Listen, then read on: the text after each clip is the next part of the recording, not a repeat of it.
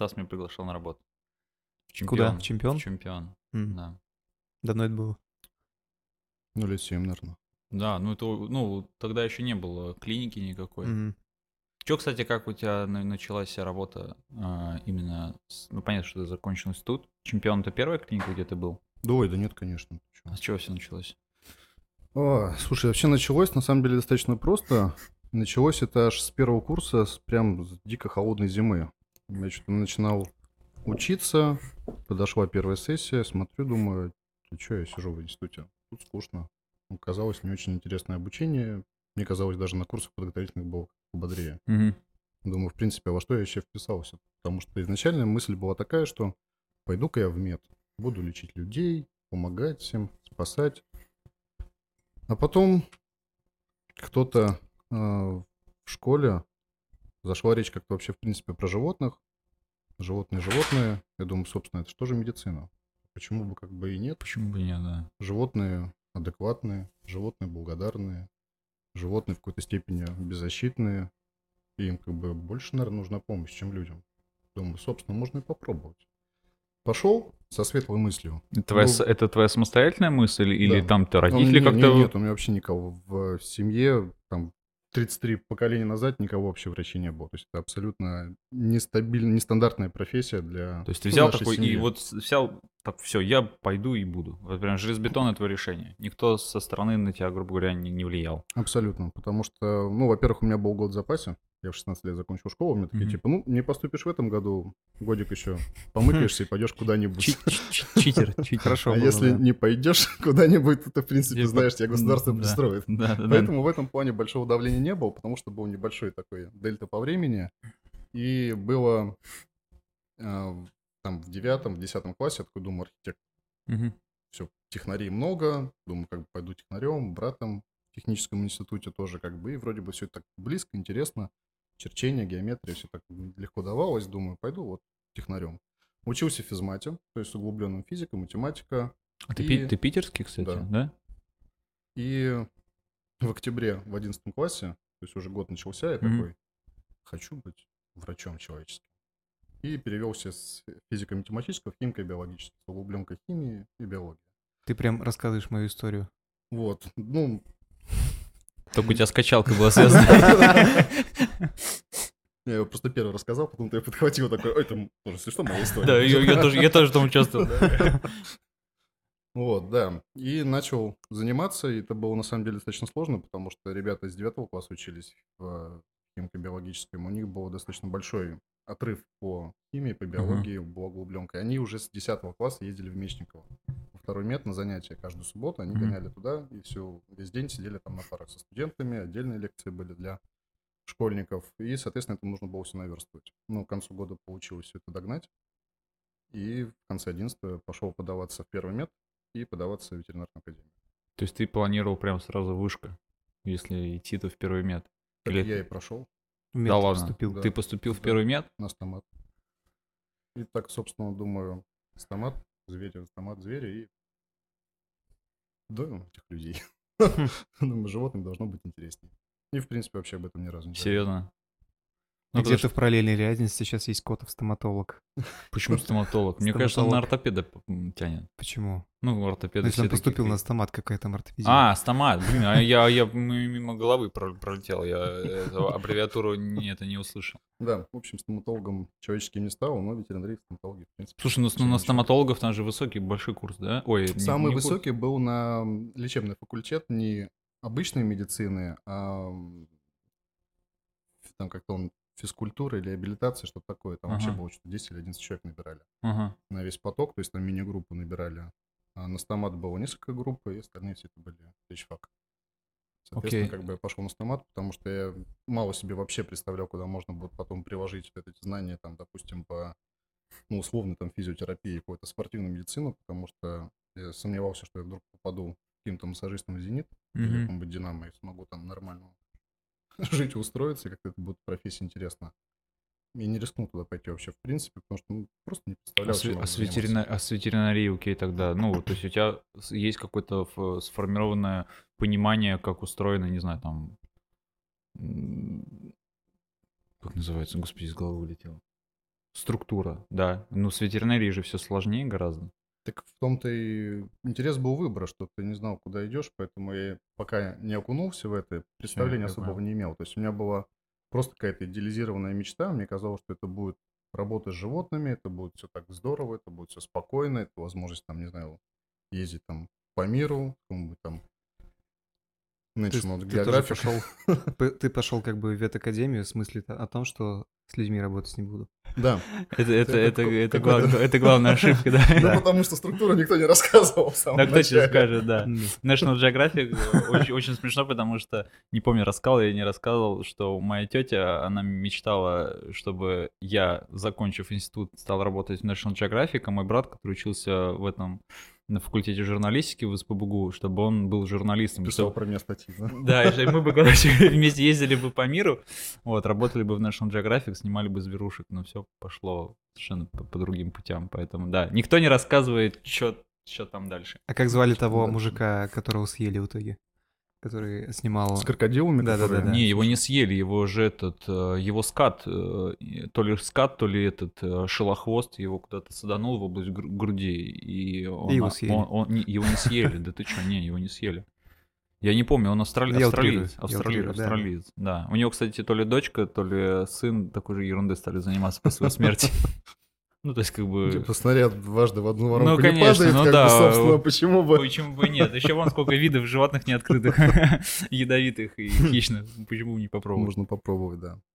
Ну, И- это прикольно, у них прям семейная династия. Ну, ребенку, обозначим его так, его было проще, потому что он уже посмотрел на папку и знает, ничего ему светит. Да, да, да. А в нашем случае, как бы, ну, конкретно в моем, я это представление не имел, думал, что, окей, сейчас я выучусь, буду помогать животным, может быть, куда-нибудь поеду там в дикой природы, это все интересно, это все здорово, прикольно. Но придя в академию, как бы немножко присел, потому что, собственно, коровы, свиньи, куры, э, Гря- ребята, о чем гряз- Грязные халаты, да? Тема и тигра. я, не, я не так себе все это представлял. Подождите, дайте-ка схожу в клинику и посмотрю вообще, о чем речь. И живя на старой деревне, я нашел единственную клинику, которая взяла студента на стажировку без опыта, без чего-либо. Это было на ветеранов.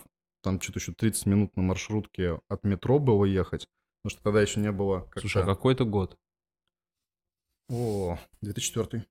Этот первый курс 2004-го. То есть я, получается, грубо говоря, на год раньше, да? Потому что я в 2003 поступил. Ну, получается, да. Окей.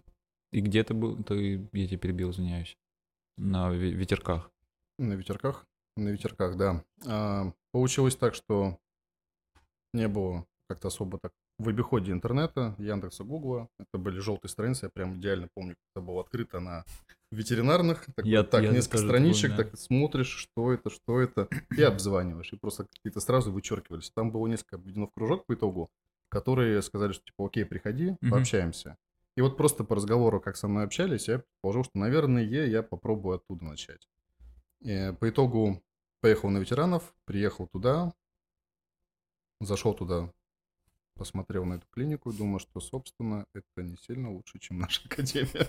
Думаю, неужели а это за моя кли- а участь? чё Слушай, за я не вспомню жизнь уже. Это, это прям Мне Это кажется, просто уже не существует. перед головой скорее такая картинка, то есть я вот это прям дикий холод был, зима, я припехал туда, открываю, что дверь со скрипом, которая там снегом была завалена, чтобы вот такой вот коридорчик, прям вот, как размером со стол, этот коридор, и из него там полторы двери куда-то ведущие, то есть тут сразу же операционная приемная, тут сразу ординаторская туалет, там что-то еще в одной комнате условно, и это был вот какой-то закуточек вот торгового центра кирпичного, как там, ну, все ветераны такие, достаточно старые постройки были тогда.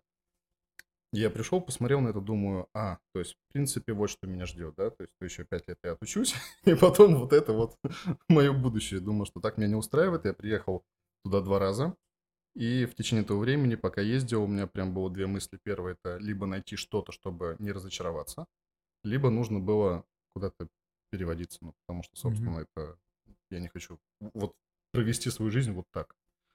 И потом я попал в клинику на Васильевском, на 17-й линии, там районная станция ветеринарная была. Она там и сейчас находится, собственно, никуда она не делась. И вот там я познакомился с Соколенко Сергей- Сергей Сергеевичем. Сергеевич, да. Он там работал узистом, терапевтом, мы там с ним познакомились. И он параллельно еще работал в ветслужбе номер один, Мгм. на- тоже на ветеранов. И, соответственно, говорю, что как бы ну, я там ходил просто на стажировку, потому что уже была погода потеплее, было попроще ездить, было поближе. Я частенько ездил не только в выходные, но и, соответственно, после пары там как бы приезжал, вдруг что-то будет интересное. Там познакомился с Джороговым Андреем Андреевичем, рентгенологом. А, начал работать ночным администратором, и функция ночного администратора входила делать снимки. Мгм. Соответственно, Джорогов нас научил делать снимки, начали просто на пленке делать снимки, проявлять их, как-то примерно их читать. Дальше это делал врач, соответственно, то есть такой первый взгляд на снимок, а остальное уже врач рассматривал решал, что с ним делать. Ну и по мере набора опыта, соответственно, это переходилось в полноценную какую-то рентгенологию, то есть мы делали сами снимки, ночные админы, мы делали заключения, мы, соответственно, встречали людей, рассчитывали людей, отвечали на звонки, помогали врачу, если было нужно, потому что в ночь был вот а, такой типа админ на все руки и один врач общей практики. Мгм. Потом, соответственно, стали появляться дневные смены, потому что как-то в ночь себя хорошо зарекомендовал, в плане того, что все хорошо делал. Учился, интересовался и продолжал ходить днем. И начал там работать ассистентом в день. Долго мы там проработал, достаточно долго. Потом оттуда как-то произошла такая достаточно резкая миграция большого количества коллектива, ну, со смены руководства, естественно, как это обычно и бывает. И очень многие ушли а, в ветцентр Купчино на Пловдивской. Мгм. Купчино. Вот, соответственно, как бы перекочевал туда автоматически, по сути, потому что туда пошли многие врачи, с которыми я работал смену, с которыми хорошо общался, которые учились, которым было интересно, ну и перебрался туда.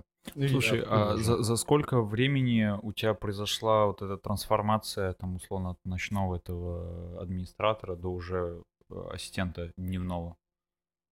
ну, ты Месяца, это- наверное, 2-3. А, ну то есть это не, не то, что там год сидел. Это недолго мурыжил, да, просто по одной, наверное, простой причине, что как-то, вот на мой взгляд, в то время всегда не хватало рук. То есть, тогда даже не было практически как-то стажеров. То есть, народ Ну да. почему-то не ходил в клинике, не было просто банальных там студентов, которым бы можно было бы что-то там доверить, что-то могли сделать, кого-то чему-то поучить. То есть, а, в те годы просто в клиниках не было выбора сотрудников. То есть, их просто не было. Вот, вот ты пришел, и ты либо один на все руки мастер, Мгм. либо ты никому не нужен, потому что понятие узкой специализации отсутствовало напрочь. Только начинало зарождаться вот на Репищево, и то это ну, долгий путь прошло по времени, пока люди смогли отказаться от каких-то таких второстепенных, скажем так, своих направлений и остаться в какой-то одной узкой там, неврологии, ортопедии, эндоскопии, там, онкологии. Ну да, я, я, я помню эти времена, когда я еще работал, это, по-моему, еще Вега была на этом, на, на, Зах- на маршала Захарова. И оттуда анестезиологи, а, тогда они еще ассистентами работали, и они изъявили желание работать. там, мы хотим работать анестезиологами. Я помню, как наше руководство, Михаил, не помню отчество, Дегтярев, сказал ха-ха-ха, что вы там, типа, мол, будете там, типа, по фол по вене водить, и все. Что это за работа такая анестезиолог? Ну. То есть насколько даже ну, ру- руководители клиник ну, не, не, не понимали, насколько все это все-таки важно. там. Ну, При том, что руководители были врачи. То Да, есть не просто Это не- человек, которого да, да. постучались, а можно я буду анестезиологом? Что это такое? Закрой дверь, не мешайся. ну это да. да, это реально зачастую были врачи, которые не, не совсем хотели что-то в этом плане делать. Но это на самом деле только со временем становится видно, потому что поначалу у тебя горят глаза, если тебе становится интересно, ты попадаешь в какую-то строю, какой-то свой коллектив, тебе кажется, прям это, это космос, это лучше быть не может. Потом ты попал в новые обстоятельства и понимаешь, что, а, то есть может быть еще и вот так вот, и как-то это... Но это даже не все, то есть люди, которым дается возможность эм, перенимать опыт, чему-то учиться и смотреть, многие этим даже не пользуются. То есть вот такие само приложится, думаю. Ошибаются. Время и, все расставит. и чего после этого ты перешел на Плодьевскую с этой спецслужбы? Ну, слушай, а с Пловдивской вообще потом пошло, потому что на Пловдивской я впервые вышел врачом, потому что к этому времени я закончил академию, и первые мои врачебные именно как врачом смены начались только уже с получением диплома, потому что до получения диплома я сам не становился, ну, как бы я считал, что это неправильно, я мог быть ассистентом, я мог помогать, Там Я за- могу быть- Зашить кого-нибудь? Да, то есть кому что-то доверяли что-то делать, потому что если уже ты умеешь, собственно, почему бы и нет? Врач, если доверял, брал на себя ответственность за меня, я мог это сделать. И с пониманием того, что я подведу не себя, а его, как бы, но и себя уже после, как последствия. С потерей того же доверия каких-то возможностей, там, тех же навыков. А, что, а, что, а что доверяли тебе? А, начиналось, естественно, со швов.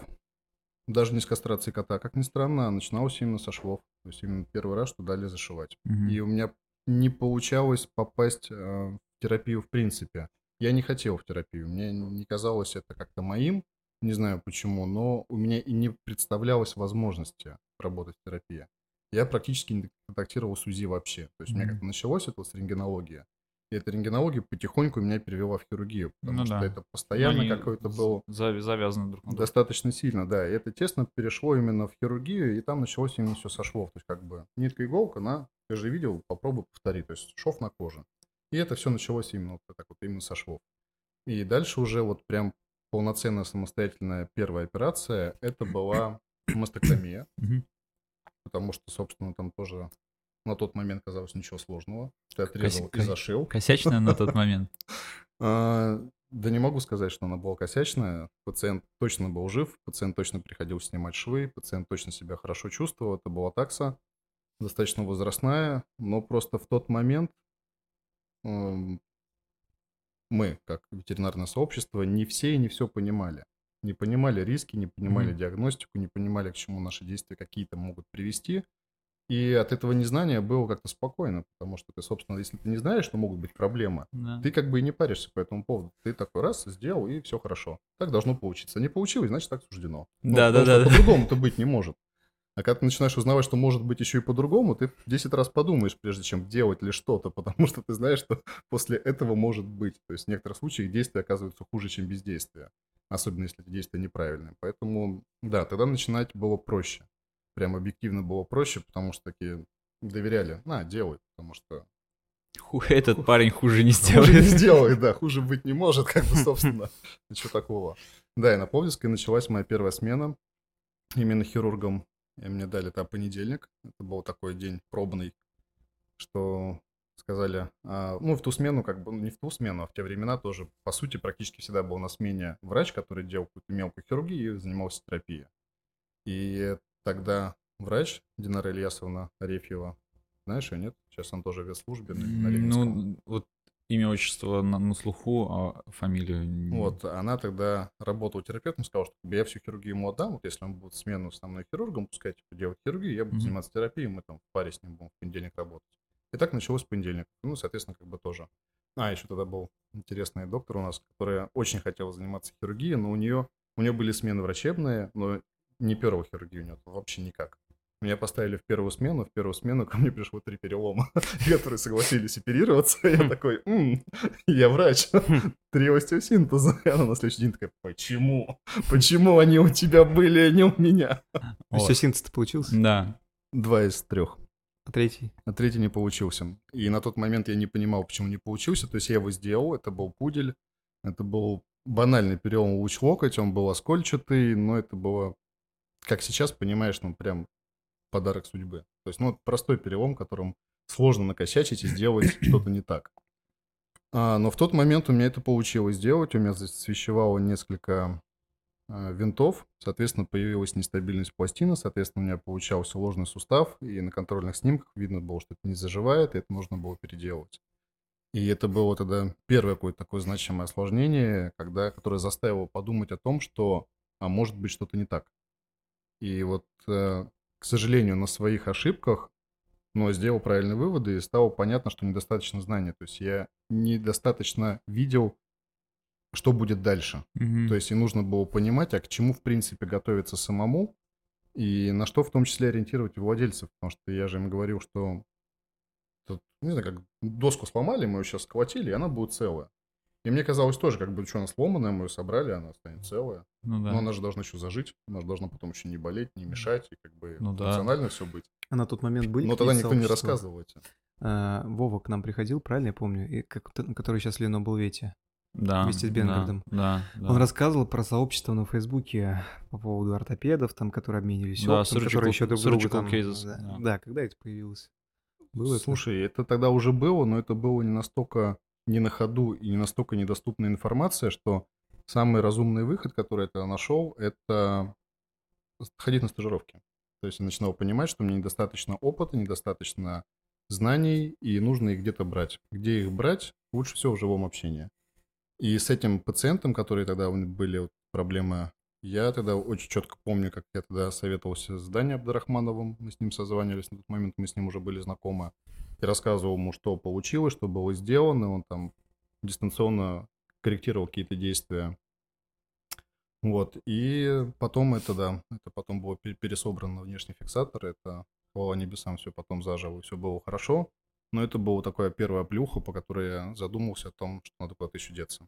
То есть момент обучения да, начался. Да. То есть это начался. прям подтолкнуло к тому, что учиться можно не только на месте, но где-то еще на одной стороне. Потому что на тот момент, когда я долго очень работал в ветслужбе, мне казалось, это прям вышка. Потому что там была большая клиника, там было много приемных кабинетов. Они были пустые.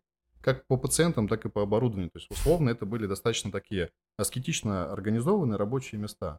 И на тот момент казалось, что это норма. Ну, так так и должно быть. Но просто она брала своим масштабом. То есть там было ну, условно, там 20 врачей на всю клинику. Не разом, а вообще, в принципе, там работает, mm-hmm. включая там ассистентов, админов, там, аптекарей и так далее. Это было там что-то порядка 200 квадратных метров помещения. Там был тогда бассейн, где занимались там плаванием реабилитацией. Это на Ленинском, да. который, ну, да? на ветеранов был он. Бассейн, ветеранов где занимались плаванием и реабилитацией да. тогда? Да. Это да, какой да, год был? да. Ну, 2006. 2006-2007, да. Да. Но там был раньше фитнес-центр. Ага. И фитнес-центр съехал, у них остался бассейн, один зеркальный зал, где у них было... Ну, а, там бассейн, аэро... то есть это просто обычный бассейн, без вот этой дорожки, которая... Ну, Денис, ты что? Какие дорожки, ты что? Если бы электродорожку закинули в бассейн, ни бассейна, ни дорожки бы не было. Хотя могли и так поступить. Нет, это был просто бассейн, он там был где-нибудь, ну, так не помню, может быть, 4 на 6, ну, такой был овальный из э, Джакузи-то ну, там пластика, было? типа такого. Нет, джакузи не было, просто был бассейн и все. И зал полностью зеркалами отделанный. Вот этот зал стал хирургией, и бассейн там, да, там занимались плаванием, там некоторые собачки плавали, приходили туда на занятия, и казалось, что это прям вообще космос, а не клиника. А потом попал на Пловдивскую, и там было на порядок лучше оборудование. Mm. Там был лучше аппарат УЗИ. Там а, на тот момент у них была чуть более интересно организованная операционная. И в отличие от той клиники, с которой мы перешли, там хотели что-то менять. То есть там в зависимости от потребностей клиники, они готовы были на какие-то организации там, поменять, условно, там даже кабинеты местами, что этот кабинет mm-hmm. будет более удобен для приема такого. Там. Да, это там какие-то хлопоты, это какие-то, возможно, затраты, но тем не менее это делали. Ну, это думающее это... руководство. А, в какой-то степени. Или, да. это, или это врачи говорили это руководству? Врачи, а. Это врачи говорили, но руководство просто на это шло, то есть прислушивались. И тогда казалось, что это здорово, потому что, как uh-huh. бы, если к чему-то прислушиваться, там э, был Коптев Виталик. Застал ты его, нет? Он на Репищево тоже работал ассистентом. Коптев, ну, фам- фамилия знакомая тоже, вот. да. Он там тоже работал, он работал на Репе и работал там хирургом. Mm-hmm. И он там тогда начиналась эпоха Сережа, Сережа Коптев. Сережа, да, почему Виталий? Да. Сережа, да. Сережа. А, начиналась эпоха криодеструкции, он тогда типа вот давайте иней и азот будем все опухоли. Морозить. И послушали, приобрели. Коагулятор был нужен. Раз коагулятор появился, это стало как-то развиваться. Это стало казаться еще более интересным. Но, тем не менее, это было такое временное решение. То есть э, в любом случае этого было недостаточно. Недостаточно вот именно по опыту и мнению стороннему, потому что тогда у нас было железное правило, если к тебе пациент какой-то плохо ходит, пациент виляет, пациент не может запрыгнуть, и у него ничего не сломано, сто пудов его нужно отправлять на реписсию, потому что там неведомо что. Никто не разберется, и никто не знает, почему этому пациенту нехорошо. И тогда очень большое количество пациентов перенаправлялось, и тогда же, да, соответственно, познакомились с Инной Петровной, Петровной Сотниковой, и она такая, что а что ты штаны просиживаешь? Вот надо бы как-то двигаться дальше. Тебе никто не говорит там, уходи, переходи, а просто начинай ходить дополнительно еще. Mm-hmm. Я начал ходить тогда к Михаилу Валерьевичу сюда на Репищево. И в параллельно устроился еще в две клиники, потому что мне стало интересно, а как бывает еще. И на тот момент, естественно, конечно же, в сравнении работы стажировки на Репищево и работы в других клиниках, я понимал, что как бы, ну, объективно на тот момент круче Репищева ничего не было, и пока в обозримом будущем быть не могло.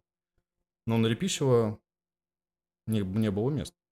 Но без проблем ходи. Угу. Соответственно, я ходил, ну, наверное, около полугода я ходил, прежде чем появилась смена ассистентская. При этом я продолжал работать все равно в трех клиниках еще параллельно врачом. И ассистентом начал работать на Репищево. Тебя не триггерило, не беспокоило то, что ты работаешь уже готовым специалистом, врачом, а там в другой клинике ты, допустим, ассистент? Потому что некоторых это, знаешь, как бы там корону сшибает, которая на ушах висит. И их начинает как-то это все беспокоить. Теб- Тебя это не, не парило, Ну, что... Слушай, очень хорошо, на самом деле, понимаю твой вопрос. Он даже сильно правильный, на самом деле, для нашей ветеринарной области, потому что он такой очень острый. А, Нет, меня это не то чтобы напрягало, что я где-то работаю врачом, а там всего лишь ассистентом. Меня начинало напрягать, что я, работая здесь только лишь ассистентом, могу себе позволить там работать врачом. И вот этот момент, он в другую сторону перевернул мышление, что а точно ли я могу работать там Ну, врачом, да. потому что это настолько казалось странно, что здесь ты условно сойдешь только на ассистента, а там ты делаешь, что хочешь. И это было очень странно. Не наоборот, то есть не было такого, что да, вообще-то я врач, в смысле ассистент. Либо давайте мне смены, либо, знаете, я найду себе еще там три клиники, где у меня там с руками и ногами. Вообще нет. Вот абсолютно на противоположное было мышление. В тот момент оно было четко противоположным. Ну, ты, получается, такой, типа, ну, психологически уже взрослый человек на тот момент был. То есть тебя это не, не- не- ну, корона не, не- давила, что ты доктор. Да ее и не было. Мне кажется, на тот Ты момент ее офигенский. Просто ее не было, потому что я объективно оценивал свои возможности, я видел, что делают ребята на Репищево, как работают, в каком ритме, какие пациенты к ним приходят, что они делают, какие результаты. И я понимал, что как бы вот уровень, к которому нужно стремиться, вот как бы то понимание, что ты хочешь из себя представлять. Мгм. И это стало интересным. То есть, соответственно, чем больше я погружался в работу э, на Репищево, появлялось больше смен, появлялись иногда какие-то замены, нужно было за кого-то выйти, тем э, меньше становилось сторонних подработок. То есть именно работа врачом в других клиниках, она уже выглядела как подработка. Мгм. И не по уровню зарплаты, а именно по уровню того, что ты делаешь. То есть не хотелось уже. Нет, абсолютно. То есть ты приходишь, и там не то, чтобы там полтора пациента, их может быть там и 10 пациентов, но они неинтересные. То есть ты делаешь какую-то простую, рутинную, неинтересную работу. Ну да, я тебя И- понимаю. Где развитие, где какое-то движение, интерес его просто отсутствовал. Это было очень интересно. У меня вот было на пике, у меня было 5 клиник, в которые я приезжал как хирург под запись, и шестая оставалась Репищева на постоянку, это было ассистентским. То есть я, работая ассистентом, мог сделать на Репищево, мог сделать практически любую операцию в той клинике, ну, по уровню той клиники. То есть все, что им Мгм. было нужно, я мог себе это позволить сделать, кроме офтальмологии. В офтальмологию я не заходил, и пару раз у меня был опыт офтальмологических операций, не, совсем то, что нужно было бы получить по результату. Пациенты не ослепли, с пациентами ничего не стало такого дико плохого, но это стало понятно, что как бы это не твое, не лезь. Потому что если бы тогда... Ну, тогда Ужецкий работал, с- э, ну, господи, офтальмологом. Если бы у него почаще было бы в операционных и на приемах, возможно, я мог бы какую-то мелкую офтальмологию брать. Но так как загрузки э, с Михаилом Валерьевичем мы в офтальмологию проходили только мимо, если вдруг я шел искать доктора в ординаторской, не сидит ли он там. Я проходил как раз мимо офтальмологии, и только так я видел офтальмологию в своей жизни. Она просто мимо прошла абсолютно. И было пару опытов, что такие, ну вот там, слезную железу вправить, окей. Там. Посмотрел книжку, как это делается, руки на месте, то есть вроде бы все делаешь, делаешь. Но факоэмульфикацию не делал. Ну, это здрасте. Ну. Ну и слава, и слава Тогда не было оборудования, наверное. Ну, паяльники были всегда, да. Не, Можно было. Что тогда ра- расковырять, там что-нибудь запихнуть, там всегда можно, знаешь, с нашими умельцами. Ты сказал, на тот момент не было короны, а потом она появилась? Нет, просто вопрос звучал, что на тот момент, когда ты работал ассистентом, предполагал, что корона уже есть.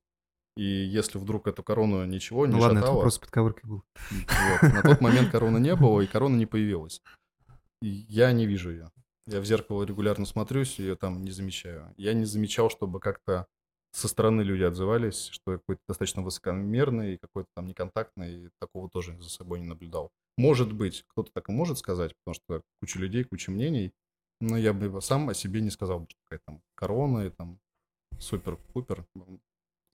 Но я слышал, честно, только одно такое мнение. Один раз и очень давно. Она Это- имеет право на жизнь. Да, это твой внутренний голос, наверное? Нет. Нет. Ну, там, а, Котов. Слушай, и как ты попал в чемпион? Это, получается, последняя твоя точка перед открытием собственной клиники, да? Ну, Я практически, да, практически это была последняя точка. А попал я туда тоже просто. Я работал что-то на Пловдивской, и чемпион стал одной из клиник, в которой я по совместительству работал. А, попал я туда проще простого, потому что а, я работал уже на Репищево, общался с Андреем Малбовым, с Олей Смирновой, Мгм. и, соответственно, возник вопрос, они оба работали в чемпионе. И им предстояло переходить с чемпиона полностью на Репищево. Мгм. Им нужно было кого-то там найти, там, чтобы как-то заполнить штат. И, соответственно, спросили, а не хочешь ли? Как бы вот клиника есть ближе на Мгм. севере, чем Купчин таскаться в старой деревне, как бы можно туда попробовать, съездить. А ты узнай, сразу посмотри. главврачом туда Нет, пришел, нет, нет? конечно. Я когда пришел, там еще Оля Смирнова работала несколько месяцев главврачом. Потом она дорабатывала уже просто врачом, пока там, ну, относительно не подсобрался штат, чтобы не оставлять там голые стены Мгм, без никого. И потом она уже перешла полностью. И когда она ушла, прежде чем э, ну, взять какое-то там условно шество в коллективе, с, владельцем клиники у нас состоялся разговор, он такой, что ну вот, кто-то же должен там за всем присматривать, чтобы как-то там за врачами смотреть, какой-то темп задавать. Готов ли ты? А на тот момент я был не готов. И был не готов по двум простым причинам, потому что, во-первых, у меня не было такого опыта, как бы я, как могу сказать, могу ли я, если я этого не пробовал. То есть я могу попробовать, а получится или нет, покажет время. И второе, я точно понимал, что из того, что есть, особо ничего не слепишь. Потому что, опять-таки, было с чем сравнить. И тогда я сказал, что я, в принципе, готов рассмотреть этот вариант, только при условии, если в клинике появится газовая анестезия, то есть газовая стойка, если появится банально коагулятор, если появится цифровой рентген, а Мгм. И что-то еще. Было четыре позиции, которые я перечислял тогда, чтобы вот если в клинике это будет, это можно будет уже с этим как-то приемлемо работать. И тогда можно будет о чем-то думать, о каком-то развитии, на чем-то учить врачей, Мгм. как-то более качественно сделать скачок там в какой-то диагностике, в более точном там... Ну и, соответственно, на качестве лечения, чтобы это тоже сказывалось в положительную сторону. Он тогда немножечко подумал, согласился, сказал, что хорошо, если ты останешься, будешь работать, и это будет какой-то импульс в развитии клиники, окей, я готов на эти вложения, ну, тогда занимайся, вот тебе карбланш, как бы Мгм. будет спрос с тебя. И начали. Как бы, и, соответственно, началась эта работа. Вот. И там получилось 4 года в чемпионе, в принципе, отработал. Вот именно чтобы как главврачом, наверное, года три получилось. Мгм. Слушай, как, в какой момент пришла идея открыть свою собственную клинику? Она поселилась в голове примерно за год до ухода из чемпиона. И поселилась она по ряду причин, одна из которой это моя жена, Аня, с которой мы, в принципе, все это дело и открыли. И она основной двигатель прогресса в этом То есть случае. она, она тебя подтолкнула? Да, в большей степени да. Потому что я достаточно пластичный в этом плане человек. Я бы, наверное, мог бы работать э, на том же Репищево, там, условно, в чемпионе, где-то еще, и мириться с какими-то там неудобствами в рабочем процессе. В принципе, это было возможно. Но так как мы на тот момент были оба практикующие врачи работали практически все смены вместе, соответственно, как бы мы предполагали, что дальше вот будут переходиться вместе, работать вместе. А супруга, Анестезиолог. анестезиолог. Вообще идеально, мне кажется. Да, да, соответственно, хирург, анестезиолог, и отлично был семейный тандем. Вот, и тут стал вопрос, а куда пойти? И мы перебирали разные варианты, в том числе Репищева. На тот момент планировалось открытие на счастливой клинике. Очень долго она тогда двигался проект по открытию. И как раз к моменту а, открытия своей клиники, когда мы стали открывать, только-только открывалась счастливая. Мне тогда звонили такие, ну что, вот мы открываемся, готов ли ты к нам? Я говорю, ребята, я могу вас к себе позвать. Они такие, в смысле? Когда я вот на севере открываюсь. Это какой получается, 13-14 год? Мне кажется, позже Нет, значительно. 17-й. 17 17 17-й. 17 Да. Мне кажется, Счастливо разве раньше- 17 Мне Нет, кажется, счастливо раньше открывалась. Или Бухарестка. откр- Скорее всего, планировалась. Бухарестская. наверное, да. Скорее всего, Наверное. Бухарестская. Счастливая, да, наверное, была раньше. Счастливая была гораздо раньше, потому что счастливая, когда открывалась, я еще был здесь. Я просто вспоминаю Мгм. пенаты счастливые, как они подустарели за это время. И... Вон, выйди к нам в коридор, посмотри, как все Да. устарело. Ну, время не Я- щадит никого. у меня, тоже как-то несостыковочка такая в голове. Ну да, наверное. Да, наверное, это было, скорее всего, Бухарестка. Она открывалась как раз-таки вот, ну, году, ну да, в 17-м примерно, когда я что- заканчивал. Потому что мы вместе работали на той же Пловдивской с Галей Сидоровой, и, соответственно, потом она работала здесь э, с Владимиром Валерьевичем. И это получалось так, что, соответственно, как мы все общались, продолжали общаться, то есть работали там, потом какой-то общая точка была здесь, ну и, соответственно, там связь поддерживали. Тоже тогда возникал вопрос, что предлагали пойти в несколько клиник относительно крупных, либо развивающихся, либо прям в крупных, то есть звали в большие клиники, и мы взвешивали за и против в плане комфорта работы. То есть было важно не только, где ты работаешь, было важно, с кем ты работаешь. Это состав врачей и руководство. И на тот момент мы, честно, не видели для себя идеального рабочего места. Mm-hmm. То есть нам хотелось работать немножко по-другому. То есть мы не хотели работать бесконтрольно и делать, творить что угодно. А мы хотели работать, когда на тебя не давит какой-то план, например, что нужно выполнить или там, перевыполнить какие-то планы, чтобы ты должен там условно сдать такую кассу. Делай это как хочешь. Такое было? У вас Конечно. Были да. плановые... Не, нет, не, не там у нас, но есть некоторые клиники, в которых А. как бы одно из условий было, то есть ты должен делать там определенный оборот там в месяц. А если ты его не делаешь?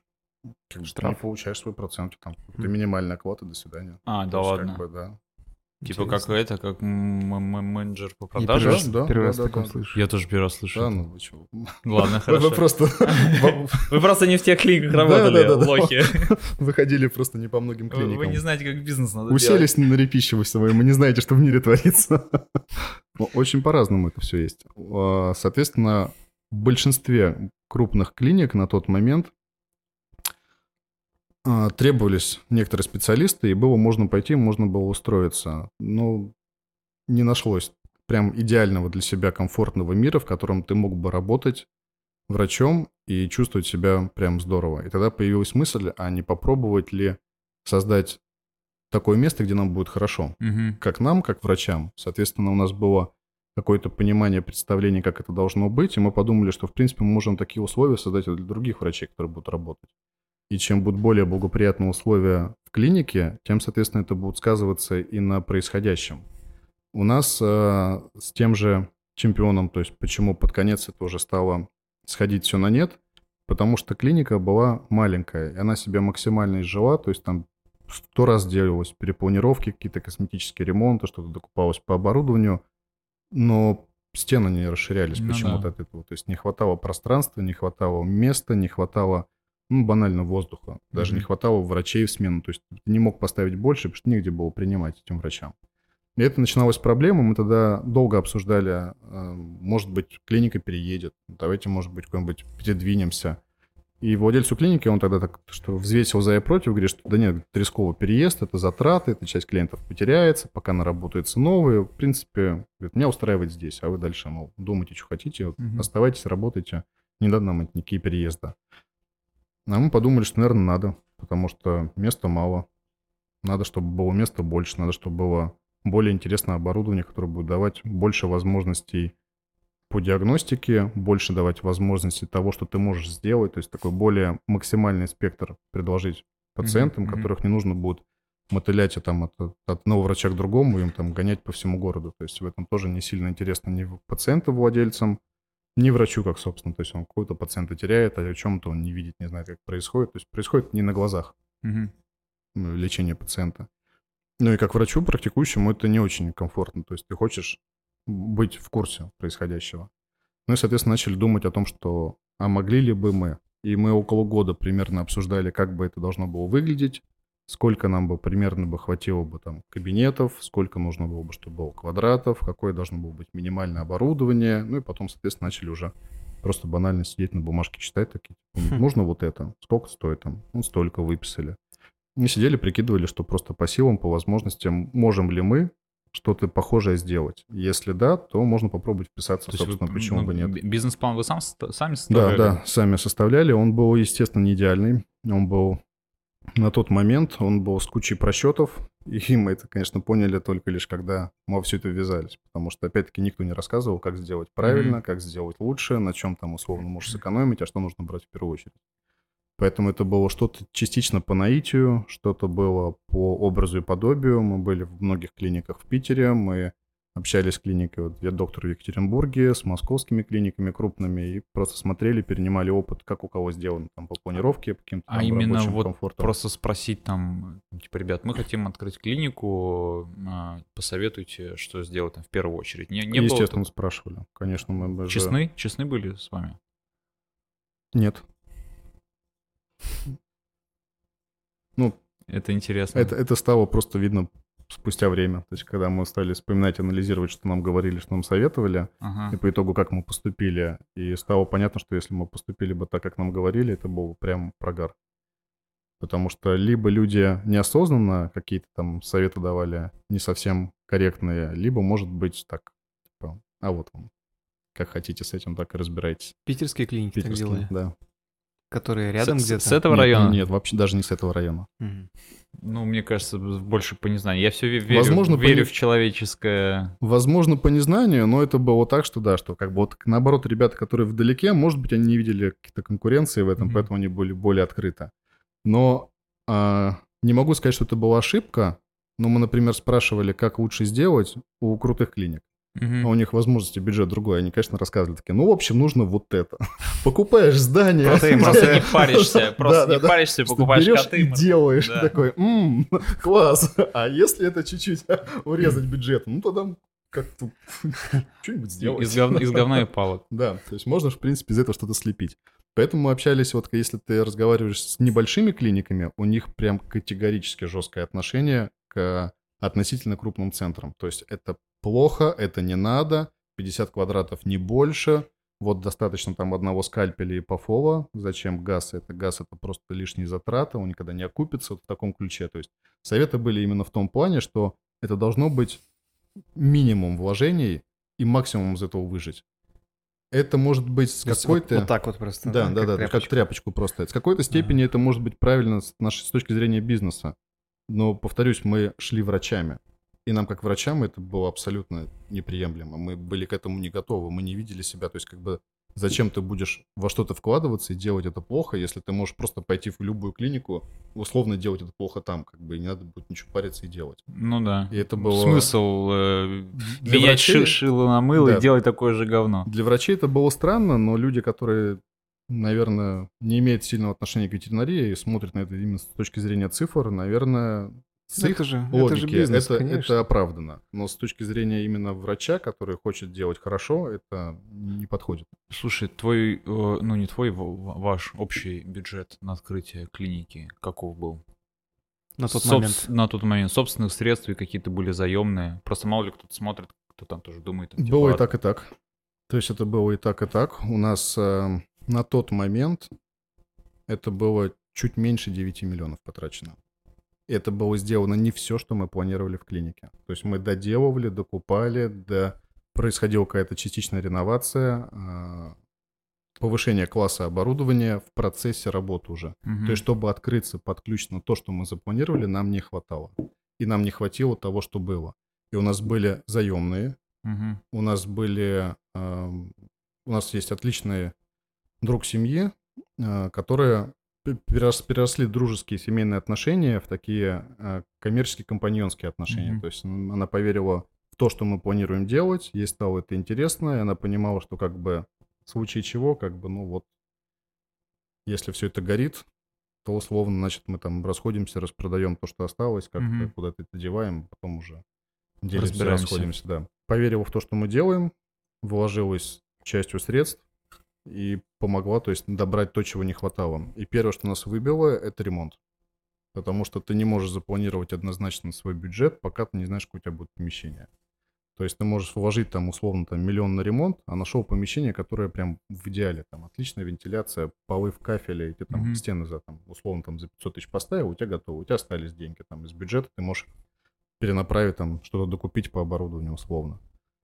А можешь найти такое прям дикое вообще убитое помещение, но может быть удачно расположенное. И Мгм. оно будет требовать не миллион, а три, чтобы отремонтировать. Начинаешь думать, как бы, либо где взять оставшиеся, либо чего не купить поначалу. То есть с чего начинать работать без этого. Ну и, соответственно, первое, что нас как бы подкосило, это ремонт, потому что мы рассчитывали совсем на другие средства по ремонту. И когда мы открывались, э, было куча компромиссов э, внутренних, было очень много споров. Как правильнее сделать, потому что хотелось уложиться, хотелось сделать хорошо, но при этом где-то сэкономить. А сделать хорошо, сэкономить нереально. То есть, если ты делаешь хорошо, ты делаешь хорошо. Если ты экономишь, то ты знаешь, что тебе скоро нужно будет переделывать. Были какие-то семейные на этом фоне столкновения? Были не столкновения, как раз вот мы... Ну, то есть это бизнес-столкновение, вы там условно не, никто не разводился, там Нет, дверьми нет, не хлопал, нет, то есть все. Э, адекватные. Это исключительно только лишь благодаря общей поддержке и пониманию того, что у нас получится, и поддерживая друг друга, мы смогли это сделать на самом деле. Невозможно открывать клинику, когда у тебя нет понимания о том, кто и как туда будет ходить. Ты своих э, клиентов, с которыми ты, ну, как я полагаю, наработал немало за вот это все время, ты их как-то перетягивал, условно ты создал такую книжечку и такую всех, я открыл свою клинику, приходите ко мне. Нет, это было сделано не так. Это э, люди сами ищут. И когда мы уходили с чемпиона, мы уходили по-хорошему. То есть как бы мы расстались в адекватных отношениях, и была условность, что если люди звонят и спрашивают конкретно меня, то им просто скажут, куда М. нужно будет отправиться. Но опять-таки потом приходили пациенты говорили, что вот мы звонили, нам сказали, а мы не знаем. Такие, ну, может быть, они попали и взял трубку тот человек, который реально не знает, а может быть, какая-то все равно обида сидела, и они там кому-то говорили, что мы не знаем, где он. Но Яндекс и Google никуда не делись. К этому времени это уже было достаточно хорошо, ну, как тоже давным-давно было хорошо развитое направление поисковиков, и, соответственно, первое, что было сделано, это, естественно, была дана реклама. И почему такое название? Мы долго думали, выбирали. Мы, наверное, месяц-два потратили. У нас была практически тетрадочка исписана разных названий, как можно было придумать клинику. Топ названий, которые Да. Давай Топ- топ- ш- нет, штук нет, штук я- были. Помимо Котова. Слушай, топ я не вспомню точно. Но основные Мне тогда очень нравилась э, Марли. Не, не знаю почему, мне казалось, что это с этим крутым лабрадором. А, это же это с фильма Да. Марли и я. Чтобы Да. все слезами обливались потом. Вот, но, ну да, но мне оно прям так, так нравился, этот лабрик, и что-то казалось, что это будет круто. Но мы тоже долго обсуждали этот момент, что Марли грустный конец. Это, наверное, может лодку вызывать так она и поплывет. не очень адекватные ассоциации, что людям будет грустно как-то вспоминать его, это будет не очень. Мне казалось, что он, милый, клевый, хоть он такой был засранец и по фильму. Вот. э, Вот название именно такое, оно было в топе в самом начале, оно было одно из первых. Просто как так вот такие, просто, ну, может, по фану, условно, назовем это. И потом было много-много вариантов накидано, включая там всяких там вет, чтобы там присутствовал какой-то доктор присутствовал, какие-то просто названия там персонажей из книжек, из фильмов и какие-то эм, Хаус, там даже- хаус, мяус. там, там, там, да, типа из легенд каких-то греческих, то есть какие варианты только не накидывали. Там было очень много смешных вариантов, потому что мы обсуждали это тоже всей семьей. Ну, и как бы подключали народ знакомый, типа, накидайте вариантов, какие что есть. Ну, естественно, люди расстебались и Мгм. рисовали, что не есть, чтобы повеселить. Это не помогало, но это прям забавило. Вот. И мы по итогу не нашли такое решение, которое бы прям нас супер бы устроило по названию нейтральному, и выбрали это название как раз из соображений, что будет проще нас найти Ну да. что люди, которым мы будем нужны, они будут искать там, допустим, не клинику там седьмой лепесток, И- Мгм. неизвестно, что за клиника, как там найти врача в, в разделе, что нужно именно этот врач.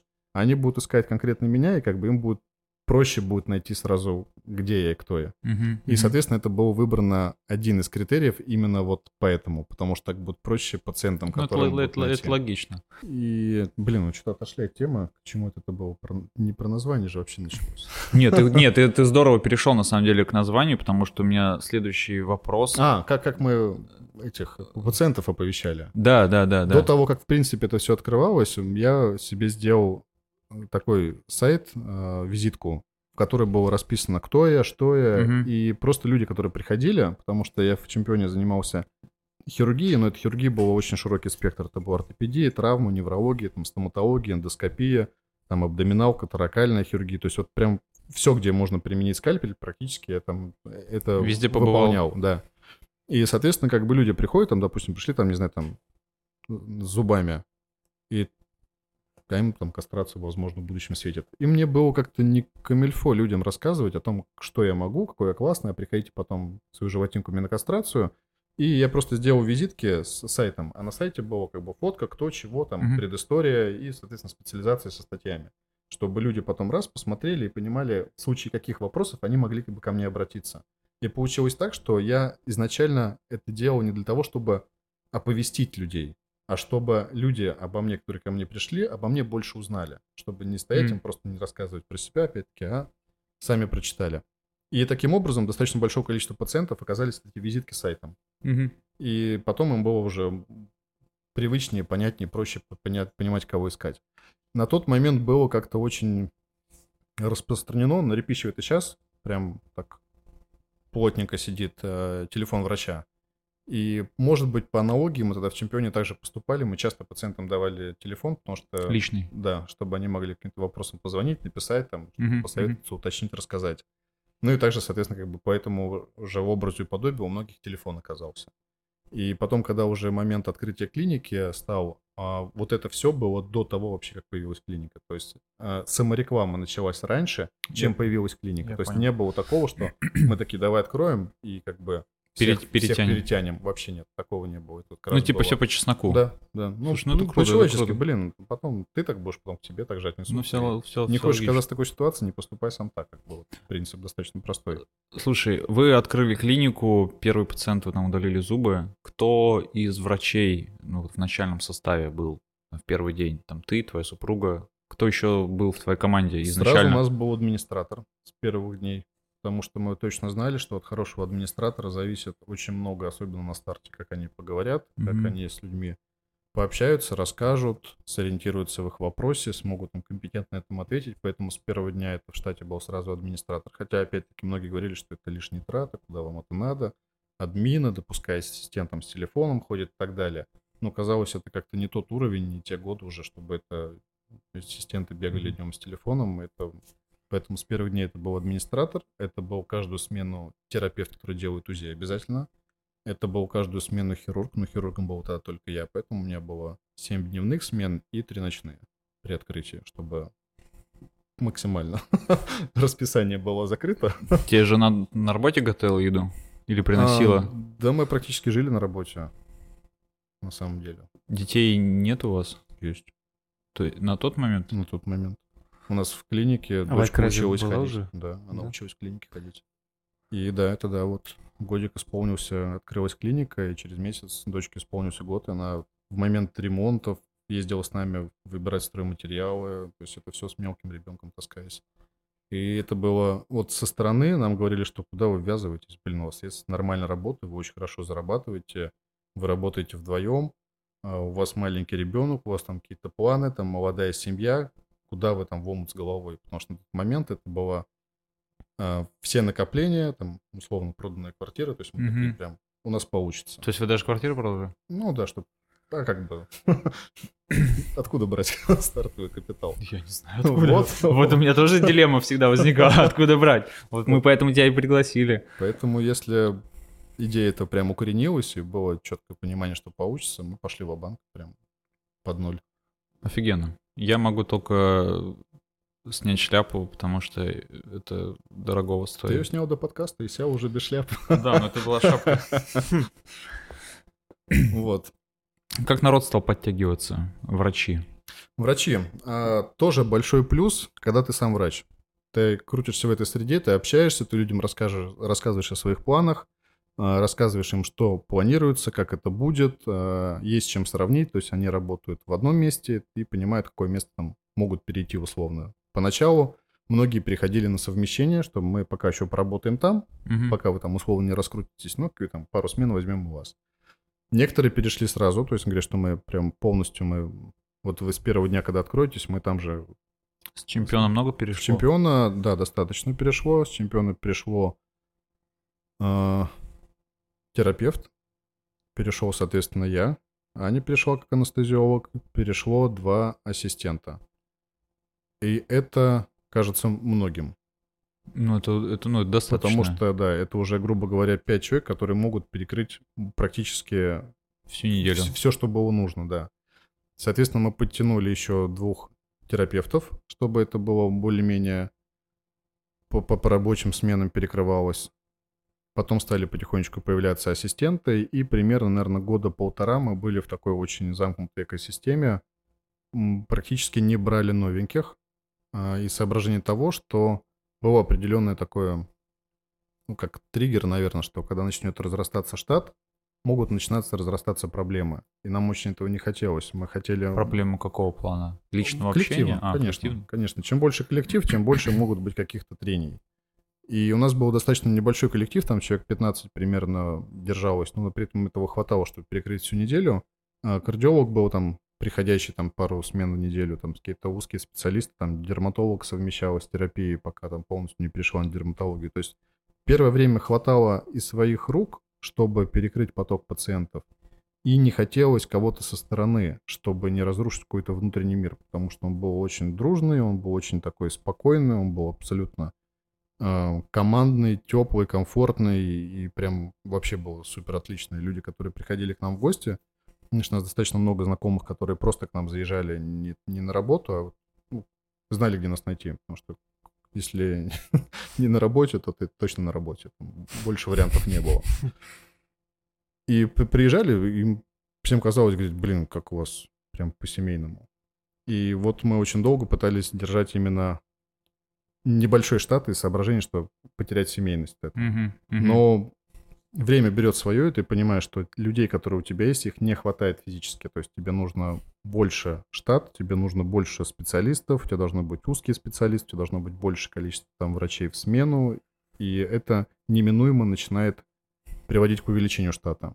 Но тогда, соответственно, начали подходить уже именно к моменту подбора персонала, вот уже строго по эм, Необходимость. совместимости. Мгм. Вот если врач хороший, но он был несовместим, то есть тебе с ним некомфортно работать, он вносит какой-то там дисбаланс в коллектив, мы, ну, расставались с этим врачом, говорили, что как бы все круто, да, врач класс, но не сработались. Потому что момент именно внутреннего отношения, он был дико важный. Он и сейчас остается в приоритете, потому что на работе проводим много времени, и ты на работе хочешь проводить время с адекватными, комфортными для тебя людьми. И ты понимаешь, что чем более комфортно людям на работе, и они хорошо с друг с другом общаться, они могут найти общий язык. Они также этот общий язык могут найти там в случае какого-то пациента лечения и так далее. То есть, ну, это напрямую влияет на качество работы. Мгм. Потому что у людей куча своих проблем вне работы. И люди физически не могут прям отключить голову и оставить все домашние дела дома и прийти на работу, окунуться в работу. Мгм. Все равно какой-то там хвостик тянется, и он влияет. А если они с этим хвостиком пришли еще тут какой-то хвостик, там это не хочется идти на работу, потому что тут не очень, там не очень, здесь не очень. Везде по чуть-чуть не очень. Везде- ну, конечно, это же человеческий фактор. Поэтому вот момент, чтобы на работе было хорошо, для нас это прям дико важно. Слушай, а в какой момент клиника вышла как минимум хотя бы в ноль? Через сколько? В ноль смотря, что ты имеешь в виду. Когда- Относительно вложенных э, средств. что она именно окупилась. Или да, что- да, да, что она там Или окупилась. сколько мы работали в минус. Или сколько вы работали в минус? Это, в принципе, одинаковый вопрос. Не, не одинаковый вопрос, потому что... Не, в а, минус это, ну, условно, переходящее такое. Ну, смотри, есть а, среди даже наших знакомых, у которых есть э, свой бизнес, они открывают, допустим, какие-то новые точки, у них бывает так, что одна точка работает хорошо, а другая работает в минус. То есть, Мгм. допустим, расходы на содержание превышают ее доход. Мгм. и они там из другого там кармана перекрывают там ее содержание. Вот с учетом того, что у нас не было этой возможности, вот мы вот по чесноку просто в ноль абсолютно, и нам не на все хватило в клинике, у нас первый месяц это было в ноль, Мгм. а со второго месяца у нас а, доход перекрывал расходы. У нас со второго месяца, потому что мы себе не могли позволить, докладывать нам нечего было. То есть если мы бы вдруг не отработали бы аренду, вот это был бы конец со второго То есть месяца. клиника могла закончиться еще не начавшись, Сразу по же. сути. у нас не было вообще запасного фонда. То есть, Мгм. если вдруг что бы произошло, единственный вариант, который мог бы рассмотреться, это по-быстрому продать машину, все, что осталось, Мгм. тачка, чтобы можно было с этими деньгами как-то перекрутиться. Мгм. Потому что возможности занять все, что было по возможности было там занято, либо Мгм. занимать было не у кого. И если бы нам не хватило бы, нам просто было бы нечем заплатить. Я недавно слышал такое выражение, что человек никогда не сможет сделать что-то нереальное только для себя. Наверное, здесь тоже это сыграло эту роль. То, что была семья, и то, что был ребенок, и то, что вы на это решились. Вот это и говорю, что это было прям супер стимулом, потому что у тебя нет права на ошибку, и у тебя нет пути назад. Ну, слушай, Потому ну подо- это и подталкивало в этом случае, это и поддерживало. То есть такая, ну, а если брать в сфере ответственности, которая там нависает, она громадная, и она вроде бы чисто логически не перекрывает. То есть ты должен понимать, что ну, у тебя должен быть какой-то там запасной аэродром, прежде чем ты там что-то начинаешь. Но в этом случае, чтобы начать, либо нам нужно было еще несколько лет к этому подходить, чтобы как-то там поднакопить силы, но тогда мог бы уже растеряться бы запал, растеряться бы идеи, там как бы что-то могло бы поменяться в принципе в жизни. Но вот тогда стукнуло, что прям вот, если не сейчас, то потом, наверное, никогда. Типа, если решаемся, то мы решаемся по полной. И если мы хотим сделать, мы хотим сделать, чтобы это было хорошо и вот так.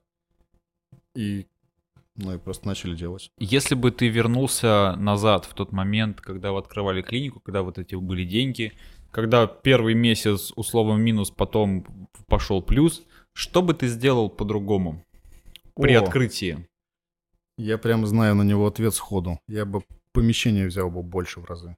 Потому что мы, когда брали клинику, у нас был выбор помещения, ну, относительно, ну, в общем, короче, наше помещение и помещение побольше. Мгм. Разница была, естественно, в аренде и в вложениях в ремонт.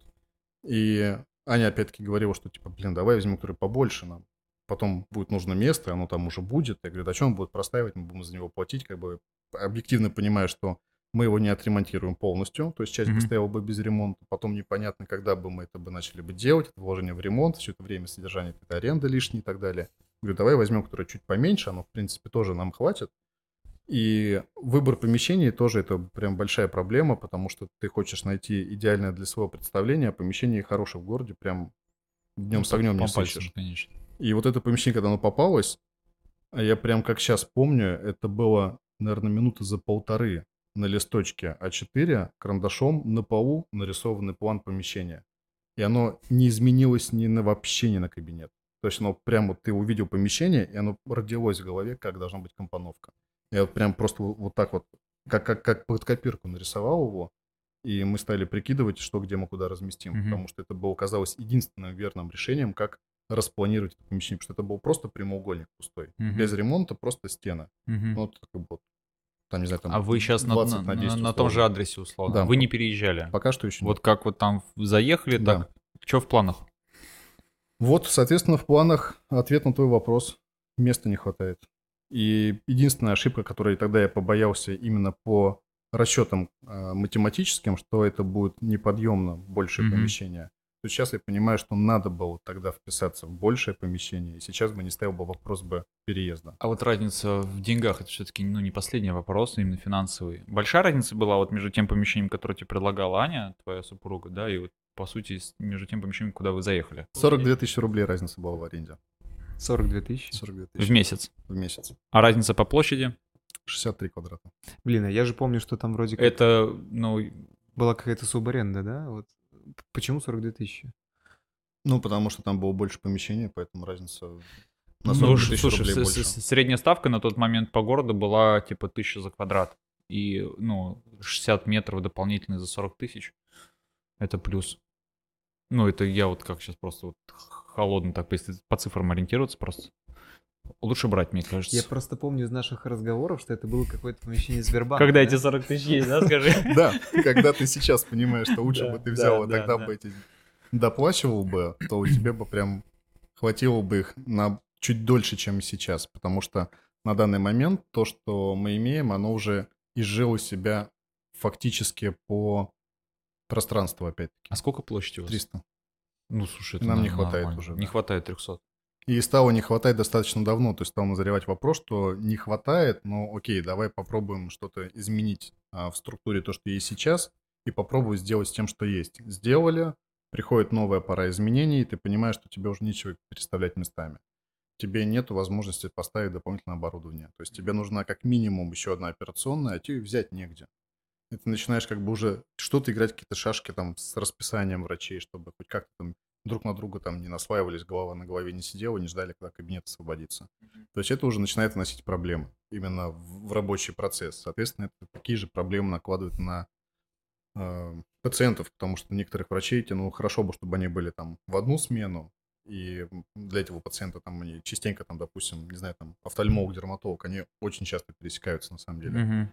Но они не во все смены могут физически пересечься. Пересекаются что- по, по специально... по, по- по пациентам. По да, пациентам, да, да, но да, при да. этом они в разные дни. Ну, в некоторых, Всё- да. то всё, есть, я- а я нужно, понял. чтобы они чаще были вместе. И там Ага. не было так, что от одного они там через день потом шли к следующему. Ага. Это тоже неудобно. Но пока вот мы росли в тех условиях, которые были, мы понимали, что в наших планах четко, что мы перерастем это.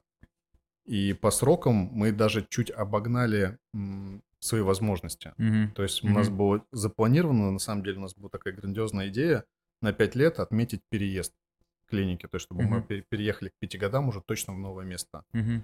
Но момент а, вопроса о переезде встал к четырехлетию клиники. Мгм. Но к этому моменту у нас был ковид, уже не первый год, и Мгм. все одно с другим стало накладываться именно внешние обстоятельства. То есть планы не меняются, но с внешней стороны начинаются какие-то такие неудобные обстоятельства, которым тебе приходится как-то подстраивать свою модель бизнеса, либо свое видение окружающего мира, потому что вот там конец февраля, и у каждого второго возник вопрос, остаешься? Ну да. Да, остаешься. А куда я денусь? Я взял и понес такой, теперь я здесь. Все свои три- три- 300 метров. Пойду туда по- поближе. Да, да, да. То есть как бы очень много всяких моментов, которые приходится как-то так думаешь, окей, сейчас посмотрим месяц-два, что будет с этим происходить, куда там вообще будут деваться врачи, будут ли они куда-то деваться, что будет с пациентами, но это тоже приходится на это ориентироваться и от этого корректировать свои планы.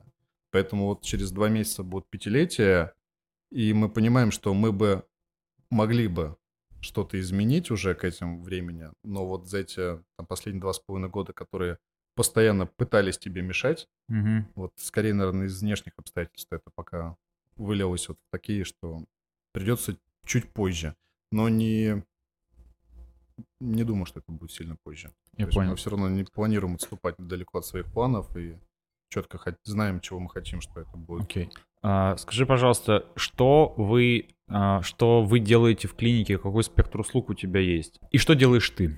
То есть вот, допустим, э, я Котов, делаю это, это, это, но у меня есть еще какие-то врачи другие. Ну, врачей много. То есть, если брать спектр услуг, то он практически все, кроме а, рептилоидов и грызунов. То есть у нас нету орнитолога, у нас нету специалиста по экзотам и по грызунам. А, у нас очень на крутом уровне офтальмология и все, что с ней связано, потому что у нас работает э, Ястребов Олег, Мгм. соответственно, делает все, что можно по глазам. А, У нас работает классный стоматолог.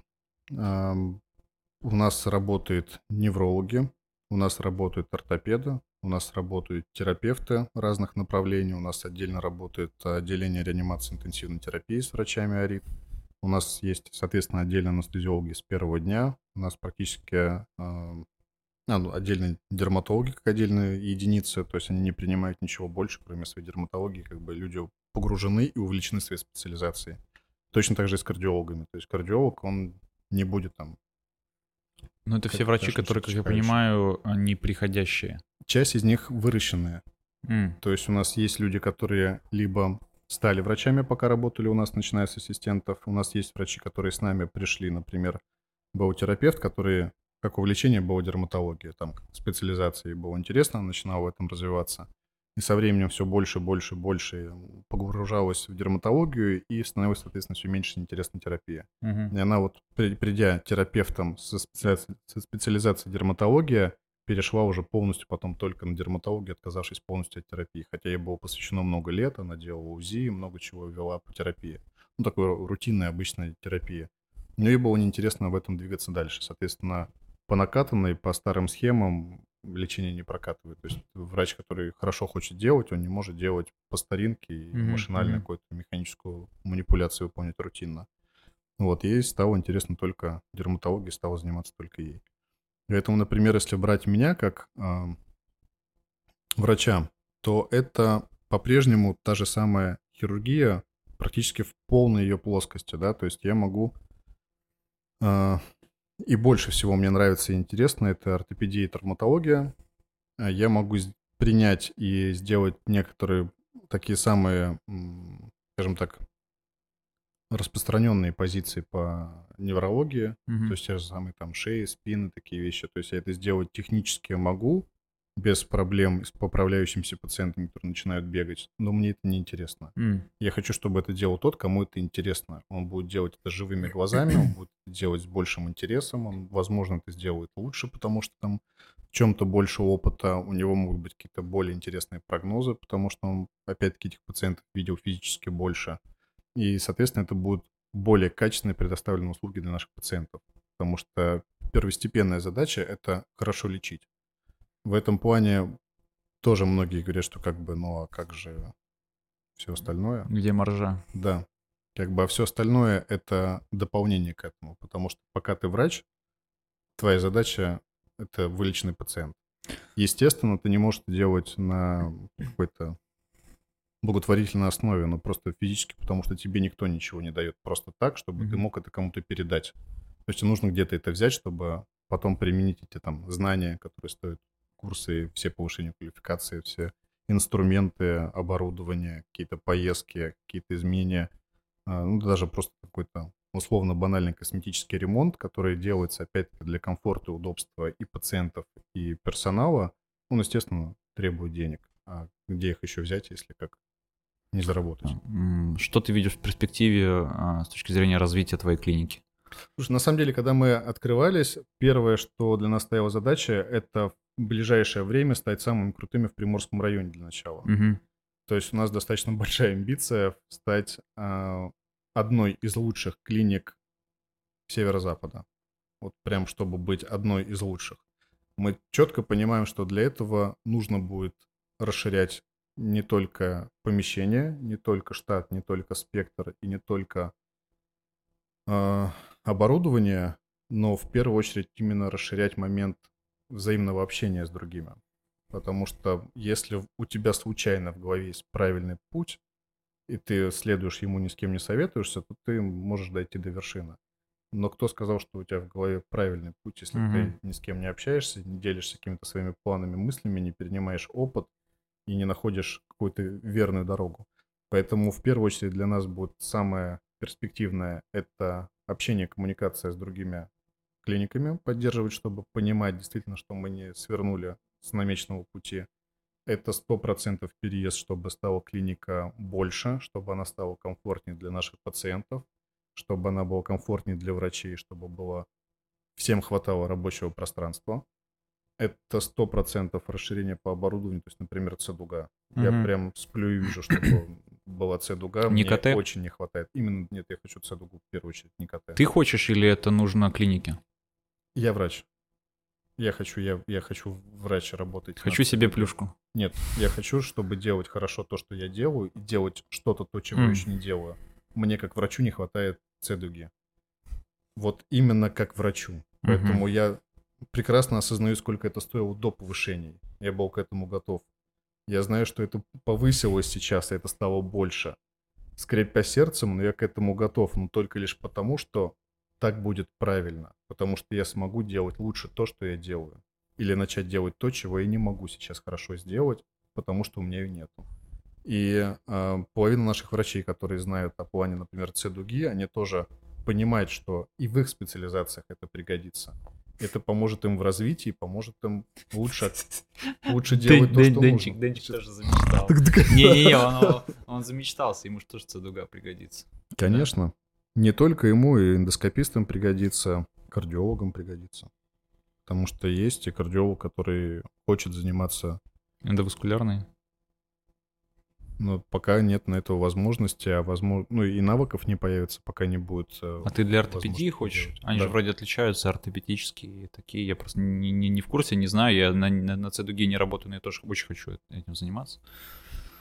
Я смогу делать не все по ортопедии, но очень много малоинвазивных вещей, которые Мгм. можно будет сделать менее травматично Мипошечки. для пациента, которые будут с лучшей, возможно, более скорыми показателями реабилитации и меньшим количеством возможных после осложнений, которые будут влиять на качество жизни. Это прям сильно пригодится. А эндоскопистам это вообще прям и пульмонологам это Офигенно. святая штука. Че, будем переходить к нашему? Поэтому Ты знаешь нашу рубрику? куча. Рубрику знаешь нашу, нет? В конце которой, не знаешь? Ты наши подкасты, ты наши подкасты просто не смотришь, наверное. Слушай, я на самом деле очень мало смотрю того, что Да я вообще, я вообще без претензий. То есть, если ты работаешь руководителем клиники, еще сам там врач, мне кажется, что у тебя нету времени вообще ни, ни на что особо. Ну, да нет, есть время. Время, конечно, есть, особенно если грамотно построить свой день, распорядок, чтобы у тебя был режим. Мгм. Времени хватит вообще на все. На самом деле его даже больше, чем нужно. Это вечно всегда все страдают. Я тоже, конечно, периодически списываю на нехватку времени, чтобы, блин, был бы еще пару часов в сутках, и вообще бы я все успел. Но при этом понимаешь, что как бы, блин, ну, если бы там, то здесь бы ты успел. Такой думаешь, ну, черт, да, не на кого валить, как бы сам там провафлил, поэтому сейчас не успеваешь. Короче, Нет, времени хватает. рубрика у нас связана с тем, что герой, гость, в данном случае ты, между двумя Денисами загадываешь желание. В детстве была такая фишка, я уже запарился Вот, всем, всем рассказывать, что в детстве была тема между тезками загадывать желание. Есть желание у тебя, которое ты готов сейчас загадать и озвучить? Ну, наверное, вот такое самое основное, это, наверное, чтобы к нашим пациентам стали относиться по-человечески. Не как к какой-то болезни, не как к какому-то там условно кошельку или какой-то проблеме, а это именно тот, кому нужна помощь. Поэтому если ты пришел в медицину, ветеринарную либо гуманную, то твоя основная задача это сделать так, чтобы стало хорошо тому, кто к тебе обратился за помощью.